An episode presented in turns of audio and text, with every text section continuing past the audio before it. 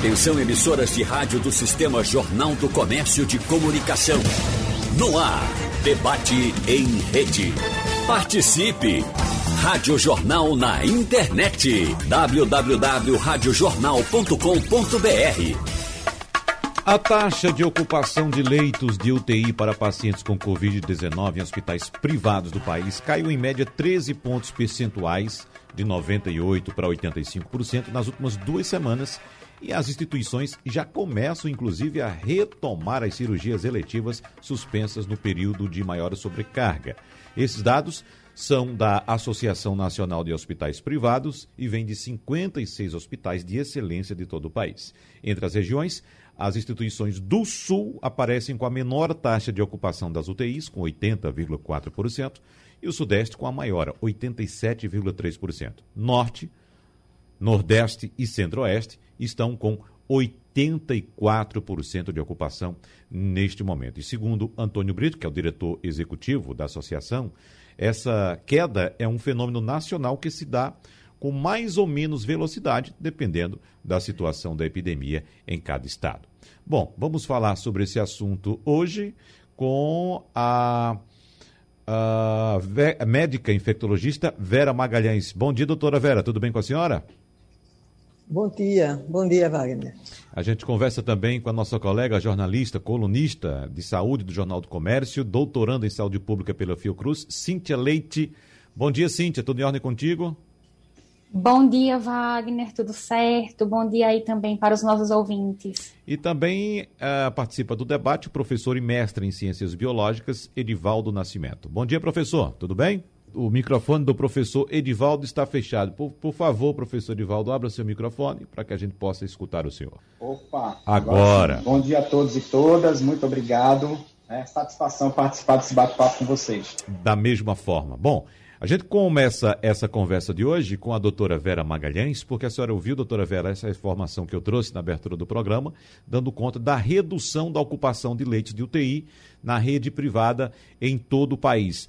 Isso, evidentemente, é uma notícia boa, doutora Vera, mas não deixa de ser também, pelo menos sob a nossa ótica, uma notícia preocupante, porque das últimas vezes, durante essa pandemia, que nós acompanhamos essa redução, as pessoas, de certa forma, começam a relaxar nos cuidados. Essa é a impressão que a senhora tem também? Exatamente, e nós não estamos com um percentual confortável, está acima de 80%. Então, essa redução se deve principalmente à abertura de leitos, não é? Em março, aqui em Pernambuco, 500 leitos a mais foram abertos, não necessariamente no setor privado, mas entre o público e o privado. Então, essa abertura de leito serve para minimizar esse impacto, mas de forma alguma é uma solução, tá certo? Então, também houve restrição social, mesmo que de forma flexível. Então, isso também pode contribuir para uma diminuição do número de pessoas hospitalizadas. Uhum. Agora, doutora Vera, o que está acontecendo? Que a gente está recebendo essas informações já há alguns dias de redução no número de infecções, mas o mesmo não ocorre no número de mortos. O que está acontecendo agora? Eu acho que se testa muito pouco. Eu acho que não se pode dizer que está havendo uma redução do número de infecções. O Brasil é um dos países que menos testa no mundo.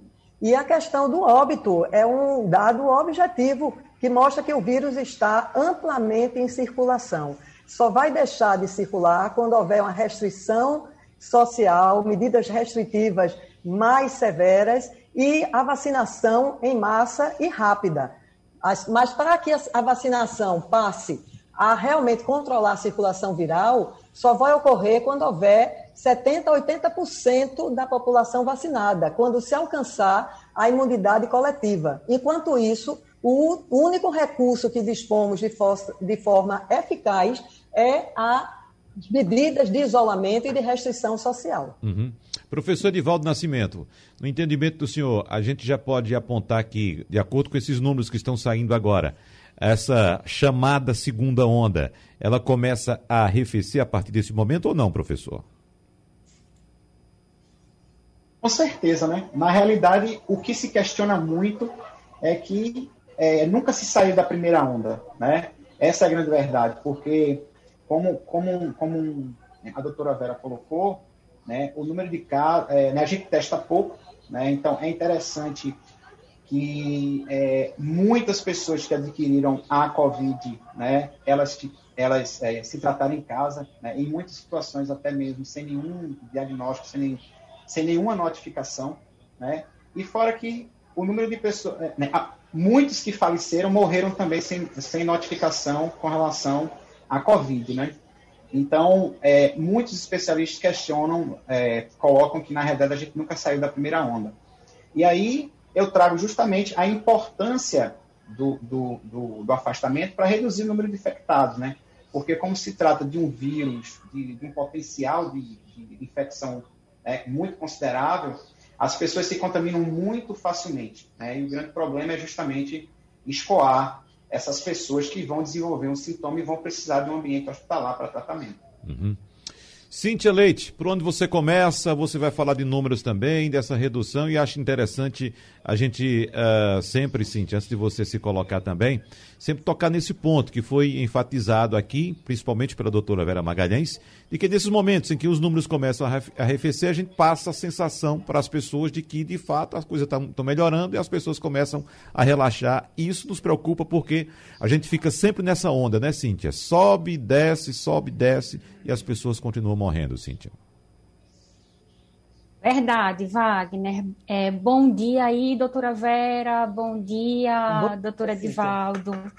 Sempre bom aqui falar com vocês para a gente tirar as dúvidas dos nossos ouvintes, né? E esclarecer também, mostrar que esses números, quando se começa a falar em redução, ainda são números que preocupam. A doutora Vera muito bem colocou aí que a taxa de ocupação ainda não traz tranquilidade para a gente.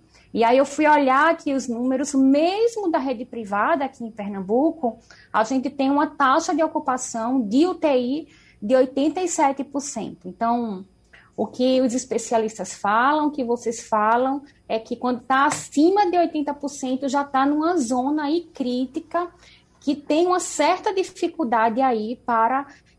disponibilização de leitos em tempo oportuno, que é quando se solicita aquele leito. Quando nós vamos olhar para a rede pública, pelo menos em relação aos leitos estaduais, a gente tem 97%, né, de taxa de ocupação, e são mais de 1.600 leitos de UTI. Lembrando que só no mês de março foram mais de 500 abertos. Agora, leitos de enfermaria também preocupam, porque a gente tem uma taxa de ocupação de 83%. E o que tem ocorrido, imagino que vocês, tanto a doutora Vera quanto o doutor Edivaldo, devem ter escutado também dos profissionais que estão na linha de frente, é que muitos dos profissionais querem dar alta a um paciente que está num leito de UTI e não tem um leito de enfermaria disponível imediatamente aí para esse paciente que precisa de alta. Então, acho que apesar desses números a nível nacional estarem caindo, a gente ainda tem uma realidade local aqui que realmente precisa de um alerta. Ô, Cynthia, você cita aí 1.600 leitos de UTI abertos aqui em Pernambuco, e você trouxe a informação também no Jornal do Comércio da autorização por parte do Ministério da Saúde para abertura de mais 75 leitos de UTI. Esses 75 leitos somam-se a esses 1.600 ou uma coisa não tem a ver com a outra?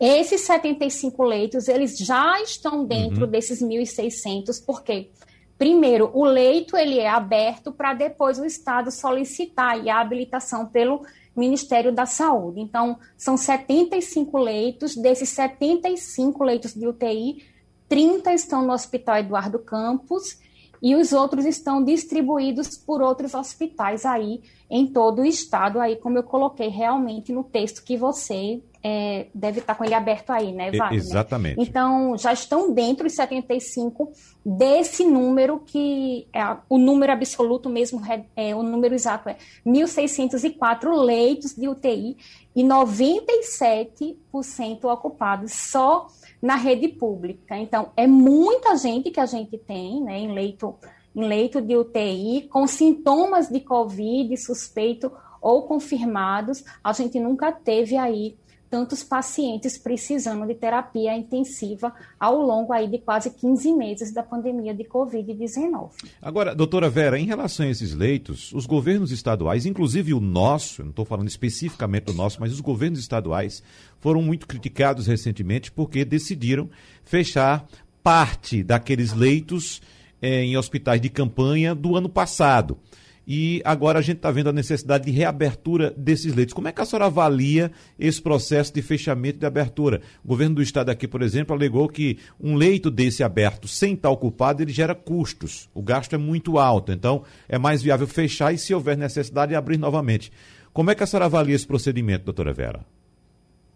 Eu volto a dizer o seguinte, que essa análise só de leitos, ocupação de leitos, é uma análise imprópria para a gente entender o controle de uma pandemia. Então, aqui no Brasil se fala muito leito, 80%, 90%. É isso que eu digo, está elevadíssimo ainda. É óbvio que quando você não precisa deixar um leito aberto em situação de algum controle, então você pode fechar esse leito. Então, isso é uma questão de gestão. Mas eu volto a bater na tecla que a nossa pandemia aqui no Brasil está fora de controle. Estamos vivenciando um momento trágico de quase 4 mil mortes diárias. É o país onde se morre mais no mundo em decorrência da Covid. E só essa questão nessa análise de leito é muito restrita, entendeu? Uhum. É lógico que você acha, não, eu para salvar imediatamente aquela pessoa vou abrir leito. Mas isso não resolve o problema da pandemia. Nós temos que vacinar rápido e colocar em prática medidas restritivas de fato. Uso de máscara, só funcionar os serviços essenciais. Então, todos os pesquisadores apontam para isso e deve ter, na verdade, essas medidas de forma mais ampla. Então, só essa questão nessa discussão de leito, tudo bem, mas assim, é pouco para a gente ter realmente medidas eficientes para o controle da pandemia. Uhum. Professor Edivaldo, a sua análise para esse momento, essa questão dos leitos, nesse debate que estamos tendo nesse momento agora, professor Edivaldo.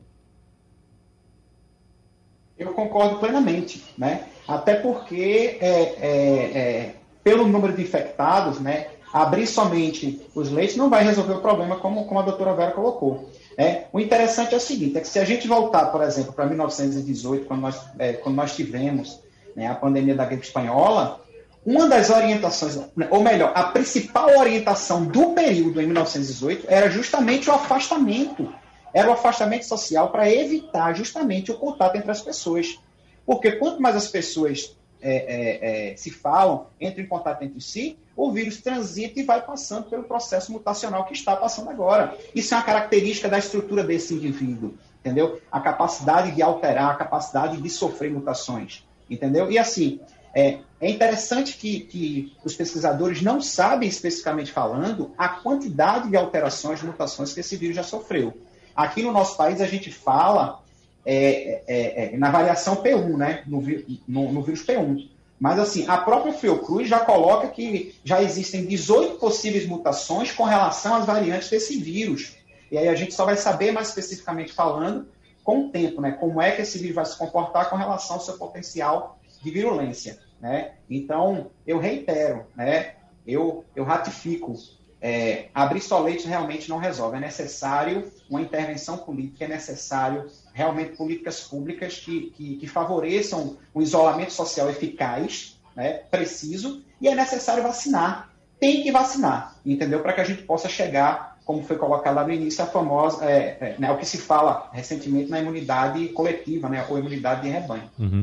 Agora, doutor Edivaldo, em relação aos números divulgados, a gente sabe que todos os dias há o anúncio de números de infectados, de óbitos, de vacinados. Esses números são divulgados, de um lado, por um consórcio de imprensa, de veículos de imprensa, e também por secretarias estaduais. E eu lembro que no começo da pandemia, havia uma estimativa apontando que para cada caso notificado, havia cerca de 9 que não eram identificados, né? E hoje há muita discussão também, como tudo, gera uma discussão em relação há uma discussão política, inclusive, em relação a esse assunto.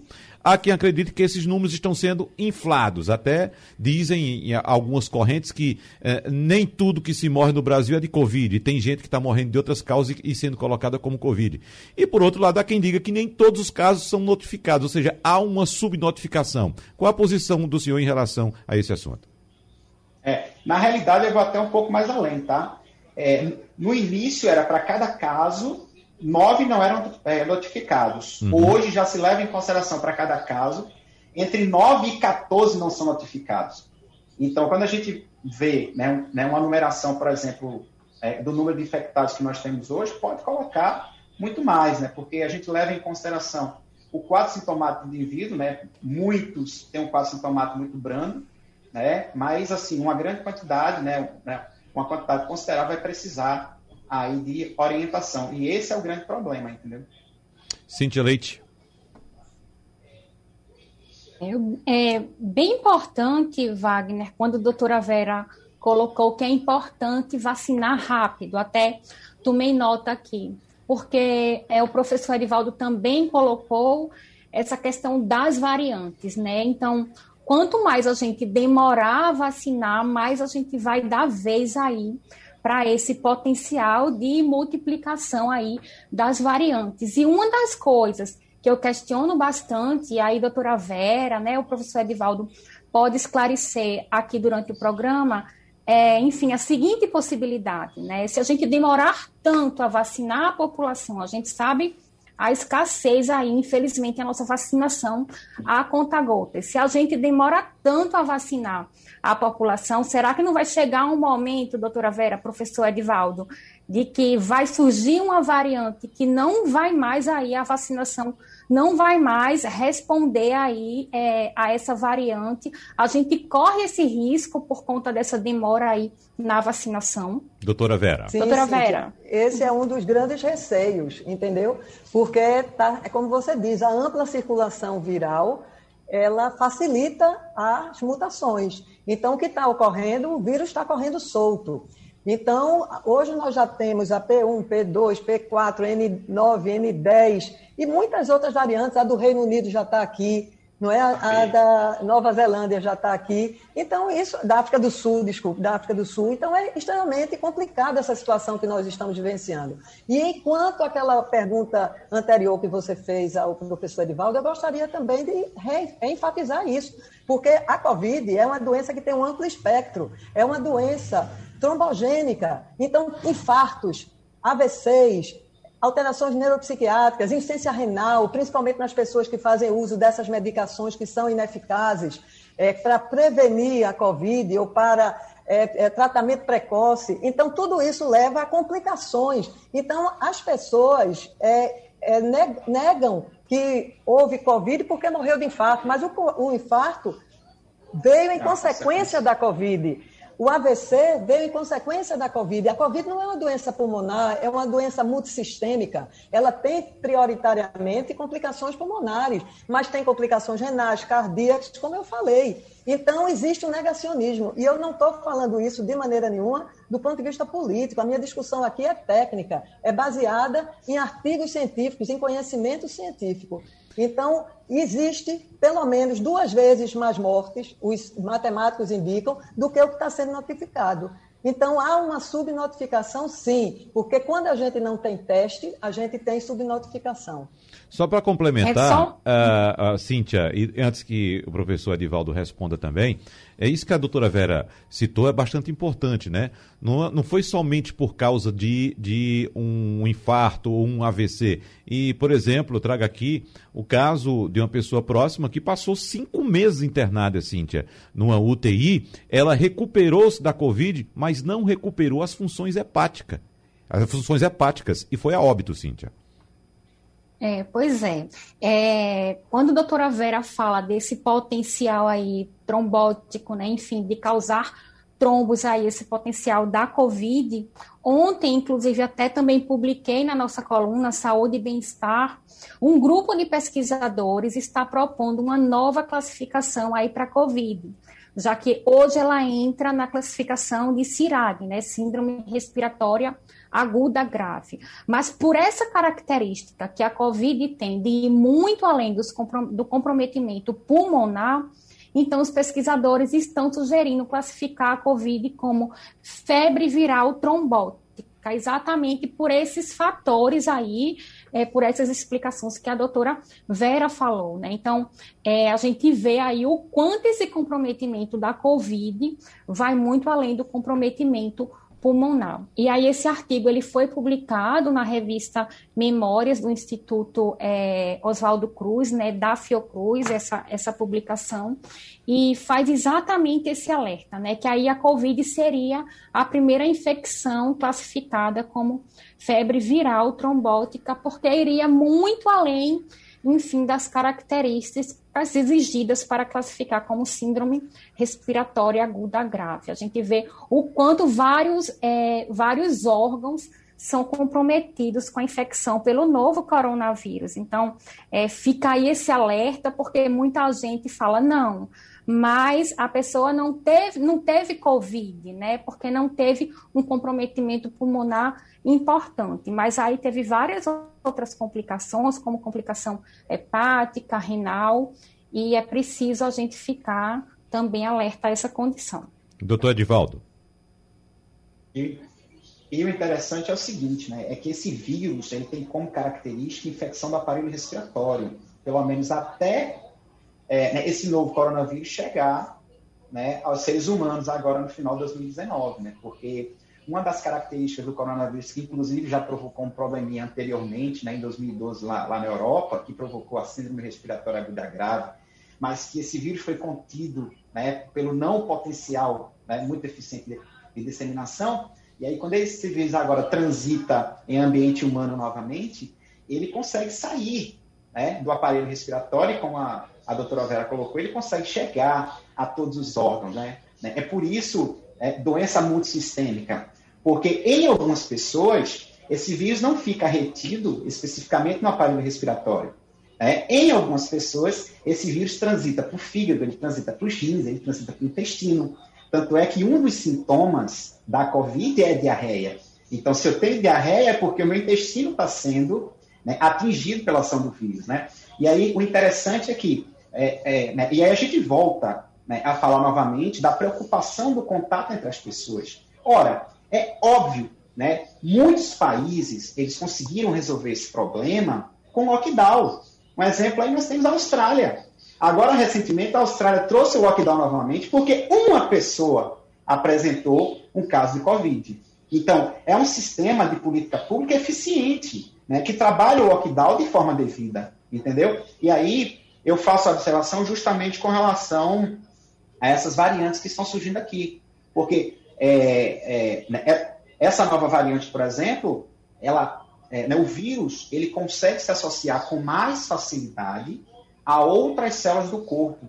Né? Então, por exemplo, a gente levava em consideração que uma pessoa, né, com gripe, por exemplo, com H1N1, ela consegue transmitir o vírus para outra pessoa. No início, levava-se em consideração que, que uma pessoa com Covid transmitia o vírus para mais 3 pessoas. Hoje já se leva em consideração que uma pessoa com Covid, ela transmite o vírus para 6 pessoas. O que foi que aconteceu? O que aconteceu é que o processo mutacional aumenta a capacidade do vírus de transitar em mais pessoas. É o que se fala muito. O pessoal hoje fala em, a variante P1. O que é isso? É porque o vírus... ele é um indivíduo que a gente chama de espécie específico. O vírus ele só entra na célula se a célula apresentar o seu receptor.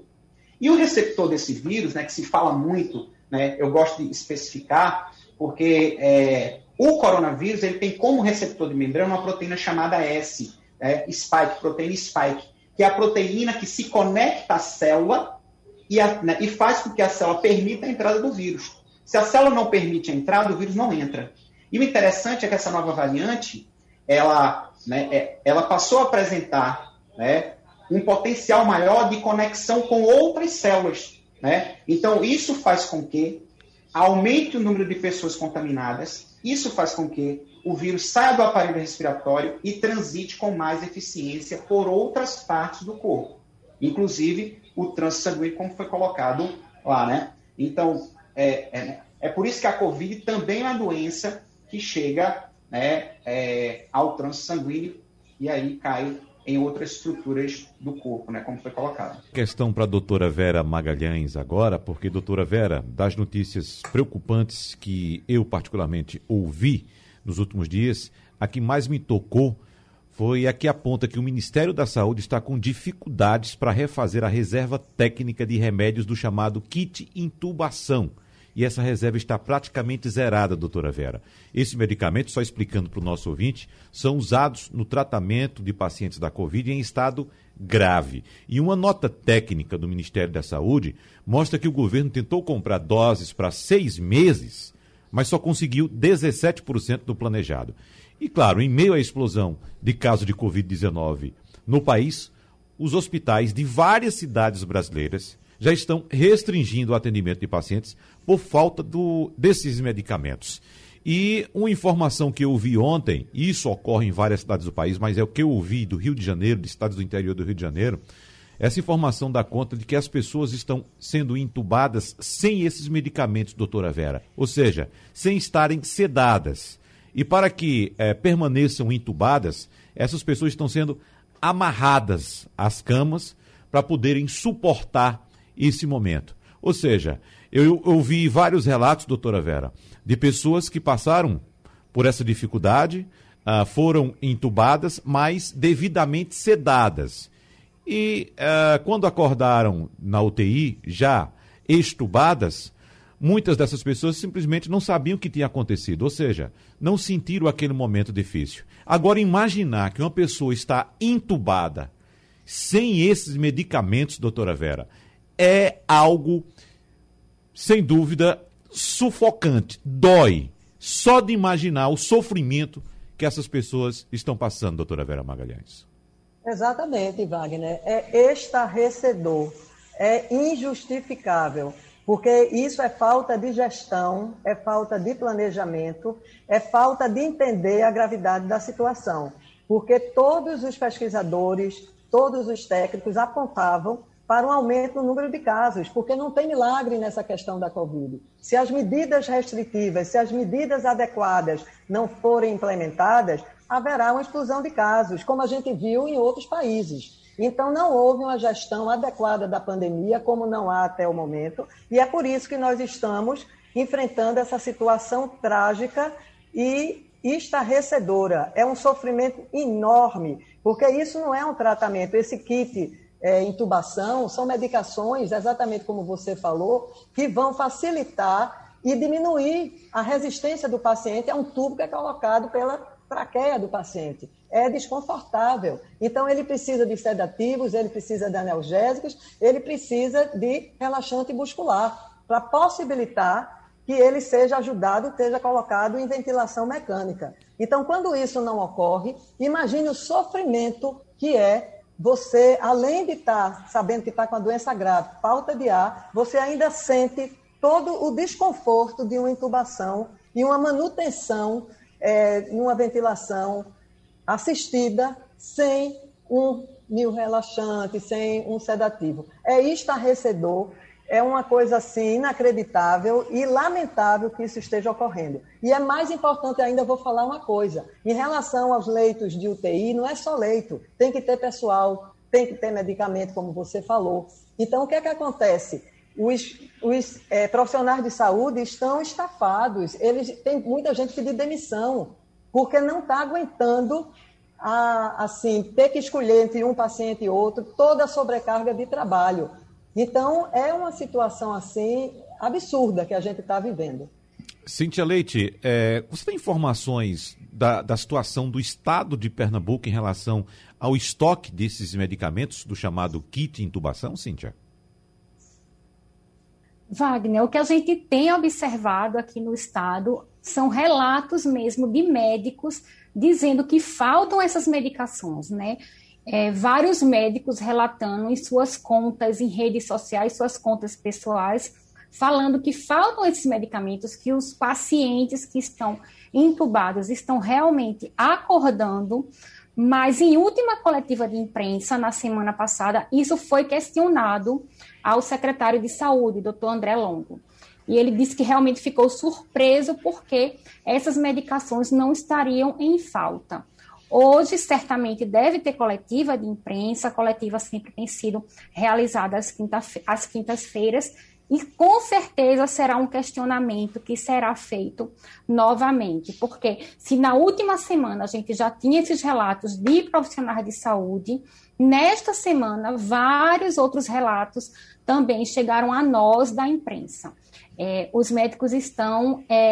esse sentimento aí que a doutora Vera colocou, né, ficam bem angustiados, porque veem os pacientes entubados em leito acordando. Então, vamos questionar novamente a Secretaria Estadual de Saúde em coletiva de imprensa e aí através do secretário André Longo sobre essa questão das medicações do kit intubação, que não é um tratamento, né, realmente... tem que fazer parte, aí das medicações para esse paciente grave que está precisando aí dessa sobrevivência, né? Que luta pela sobrevivência num leito de UTI. Professor Edivaldo? Opa! Em relação a esse assunto, professor Edivaldo, qual é o seu relato? Rapaz, é como a doutora Vera colocou, né? Eu achei muito interessante quando ela colocou estarrecedor, porque é realmente um absurdo, né?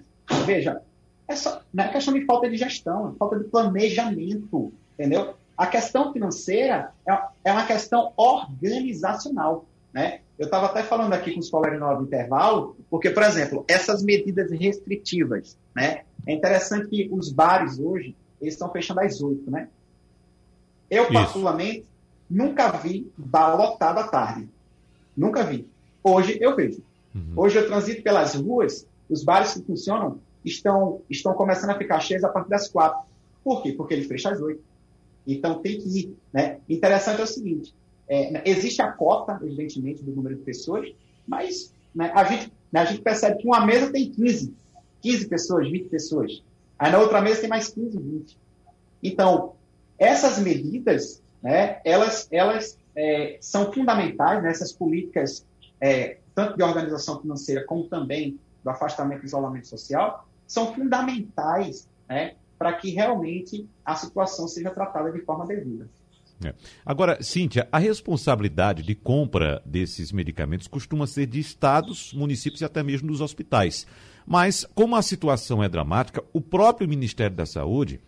reconhece o risco de desabastecimento nacional e tem o papel de facilitar essas compras. Só que o que a gente observa no cenário do planeta, Cynthia, é que todo mundo, o planeta inteiro, está correndo em busca desses medicamentos. E como disse a doutora Vera, quem não se planejou, quem não entendeu a gravidade da situação, como infelizmente é o nosso caso aqui no Brasil, está pagando um preço altíssimo. Na verdade, quem está pagando são os pacientes, né, Cynthia? Isso, Wagner. Quando a gente observa aí essa situação agora, é uma situação bem parecida com a dos respiradores, né? Que o mundo todo estava correndo atrás dos respiradores e houve planejamento para isso, né? A gente observou aí o novo coronavírus, a própria doutora Vera também, desde o começo aí da pandemia, deu várias entrevistas, orientou aí o poder de disseminação desse vírus, da doença. Houve tempo para se planejar. Nesse momento que a gente está vivendo agora, da segunda onda, você, quantas vezes aí naquele momento em novembro, dezembro, a gente vinha discutindo aí que os casos estavam aumentando, que existia aí essa possibilidade aí desse repique, dessa retomada, dessa nova aceleração. Então, existem alertas, nós da imprensa, a gente escuta os pesquisadores para que sejam aí, o nosso apoio para a gente orientar a população. Então, é preciso fazer essa organização, ter esse planejamento para evitar uma situação crítica como essa que a gente observa agora. Então, é preciso aí planejamento, organização da gestão para a gente poder evitar isso que a gente tem observado. Outro problema que estamos passando, e esse também é sério, nos preocupa também, você inclusive trouxe também no Jornal do Comércio essa informação, apontando que quase, só aqui em Pernambuco, 70 mil pessoas que tomaram a primeira dose da vacina da Coronavac deveriam comparecer aos locais de vacinação para a segunda aplicação, mas não apareceram, Cíntia. Eu queria que você detalhasse mais esses números, eu não sei se eu me referi corretamente a esses dados, mas eu gostaria que você puxasse esse assunto com a doutora Vera, porque a gente fica preocupado, inclusive, com o que pode acontecer com essas pessoas que tomaram apenas uma dose, Cíntia. Isso foi um levantamento que foi divulgado na quarta-feira pelo Ministério da Saúde, Wagner. O Ministério fez um levantamento em todo o Brasil, mostrando que as pessoas que estavam aptas para tomar a segunda dose ainda não tinham tomado, ou seja, quando a gente fala da Coronavac, são pessoas que deixaram passar o tempo dos 28 dias e não retornaram para tomar a segunda dose. O que é importante observar? A gente não sabe o motivo. Será que é por falta de dose ou porque essas pessoas realmente não voltaram a tempo? Então, isso é importante ser observado. Agora, uma coisa que a doutora Vera pode esclarecer é o seguinte: quando a gente passa, doutora Vera, esse tempo recomendado para a segunda dose da Coronavac, de 14 a 28 dias após a primeira dose, essa eficácia, né, ela baixa se a pessoa vai tomar a segunda dose após 40 dias, por exemplo. O que é que acontece aí na proteção dessa pessoa? Cíntia, veja bem, os estudos foram realizados com intervalo, no caso da Coronavac, entre 14 e 28 dias. Após esse período, eu não posso afirmar o que é que vai acontecer, porque eu não tenho dados científicos. Entretanto, na maior parte das vacinas, você pode atrasar 1 a 2 semanas.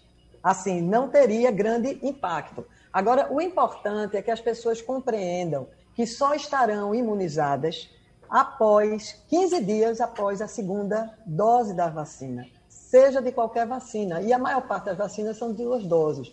Então, eu acho que tem que ter uma campanha mais clara, tá certo? Unificada, no sentido de demonstrar a importância da vacinação. A gente aqui discutiu muito isso e mostra que a vacina é uma alternativa, é um instrumento fundamental no controle das doenças infecciosas. Nós superamos a varíola, nós superamos a poliomielite, nós que tem alguns casos de poliomielite, e 3 milhões de pessoas no mundo deixam de morrer anualmente por conta das vacinas. Então, em relação à Covid, a gente não tem como se livrar da doença se não vacinar. Vacinar rápido, como nós dissemos aqui, e, além da vacinação, o isolamento social, o distanciamento, o uso das medidas de prevenção, como o uso de máscara eficiente, etc. Então, a vacina tem que ser colocada como fundamental. Sem a vacina, vai continuar havendo mortes, tá certo? É por isso que essa tem que ser muito claro, tá certo? Esse discurso, porque existem pessoas que vêm dizer que a vacina não é boa, que vai virar jacaré, etc. Então, isso coloca as pessoas em dúvida, porque as pessoas têm medo de vacinar.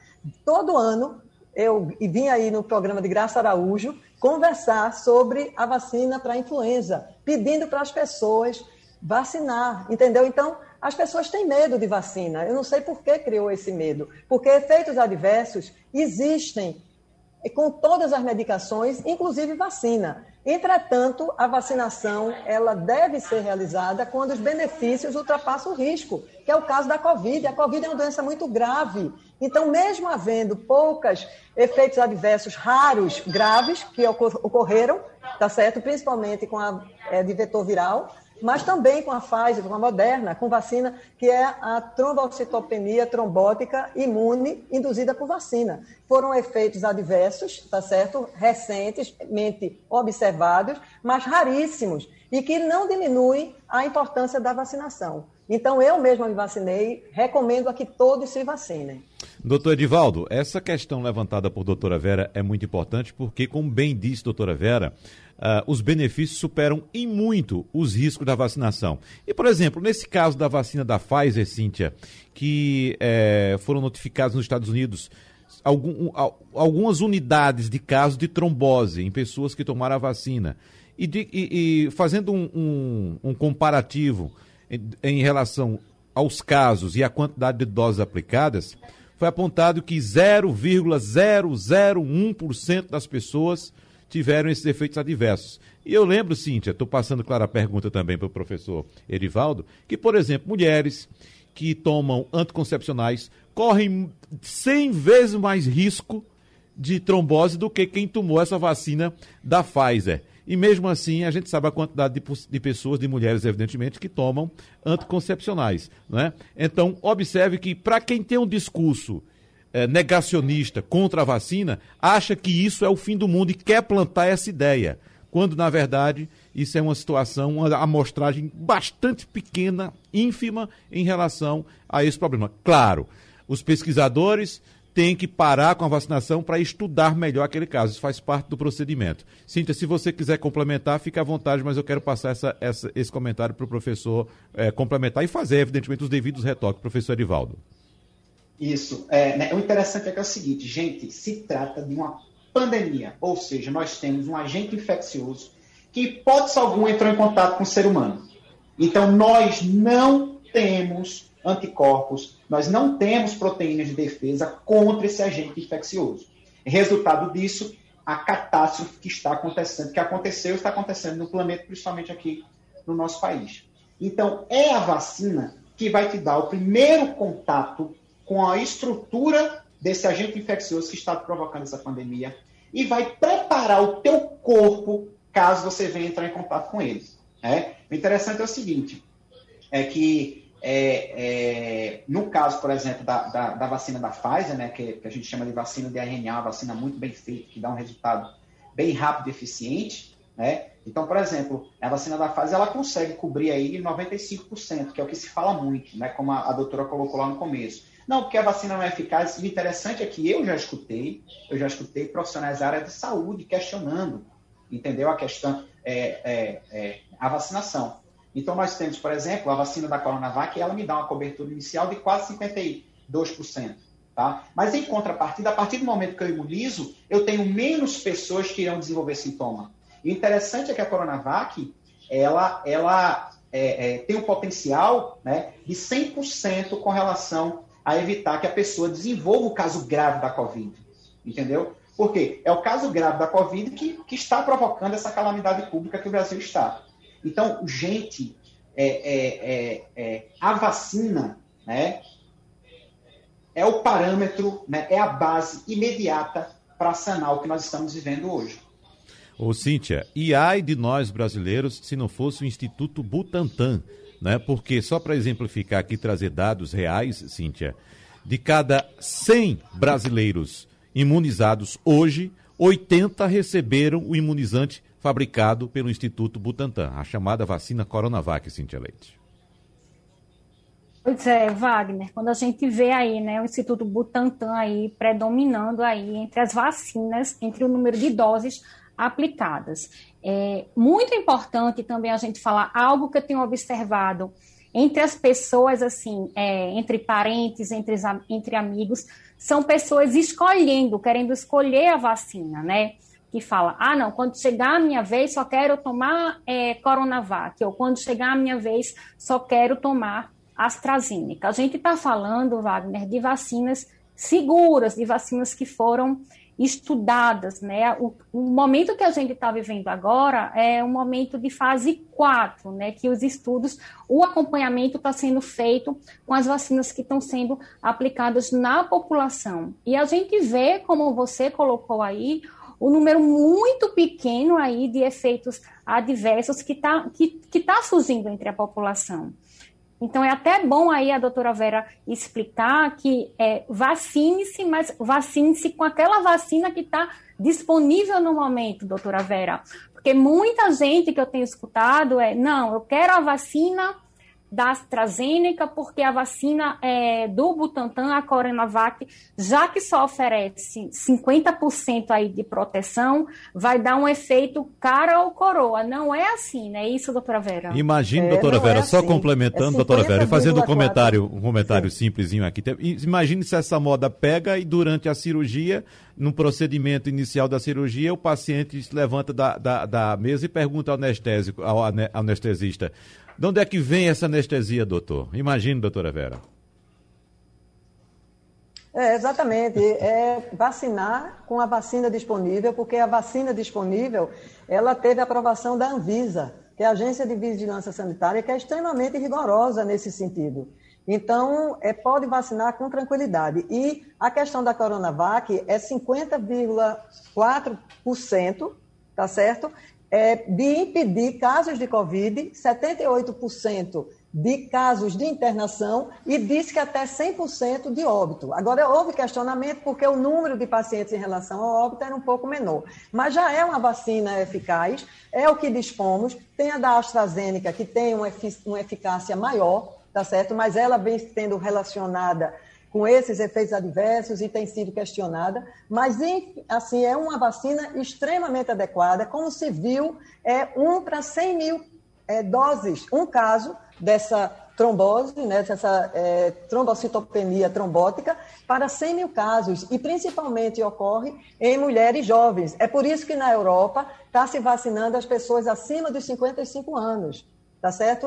Com a vacina da AstraZeneca. Mas, lógico, que tem que ser acompanhado, chama-se farmacovigilância. Então, depois que a vacina é colocada em produção, que ela vacina milhões de pessoas, não só essas, mas como outras vacinas que a antecederam para influenza, para rotavírus, para dengue, elas podem demonstrar efeitos adversos raros. Mas no caso da Covid, vamos novamente dizer, é uma doença grave, é uma doença multissistêmica, é uma doença que não tem tratamento específico, só tem o suporte de UTI quando o paciente necessita, ou do oxigênio, não é?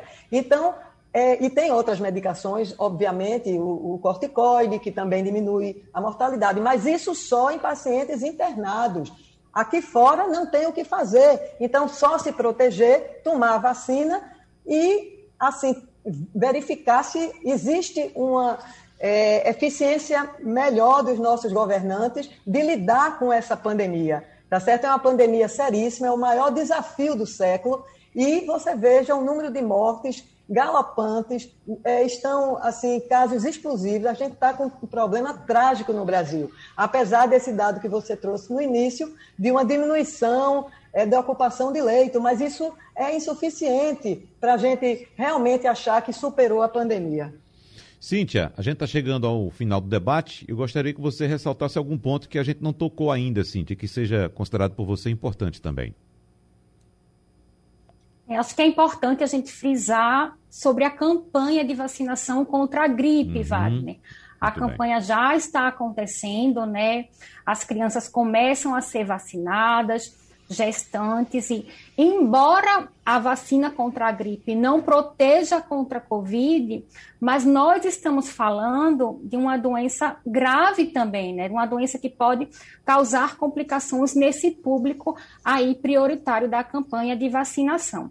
E lembrando que, nesse momento, né, isso, doutora Vera, professor Edivaldo, nesse momento de pandemia que a gente está vivendo, o Ministério recomenda que a vacina contra a Covid seja priorizada. Por isso que a campanha contra a gripe está começando pelas crianças. E outro detalhe também, doutora Vera pode explicar, em relação à aplicação, né, que é preciso esperar e aguardar um prazo para quem toma a vacina contra a Covid, ou então para quem começa tomando a vacina contra a gripe, um período aí de 14 dias entre uma vacinação e outra, né? É importante aí a gente não esquecer dessa proteção contra a gripe também, que é uma doença muito grave, não é isso, doutora Vera? Rapidinho, doutora Vera, por favor. Então, os grupos prioritários elegíveis deveriam realmente se vacinar. Agora, eu espero que as pessoas, adotando as medidas de prevenção, uso de máscara, afastamento, não vão pegar gripe. É muito mais fácil pegar a Covid do que a gripe. Mas os grupos elegíveis devem se vacinar. Muito bem. Nós agradecemos então a participação aqui no debate de hoje do professor de Ciências Biológicas Edivaldo Nascimento, da médica infectologista Vera Magalhães e também da nossa colega jornalista Cynthia Leite. Muito obrigado pela participação de todos. Sugestão ou comentário sobre o programa que você acaba de ouvir, envie para o e-mail ouvinte@radiojornal.com.br ou para o endereço Rua do Lima 250, Santo Amaro, Recife, Pernambuco.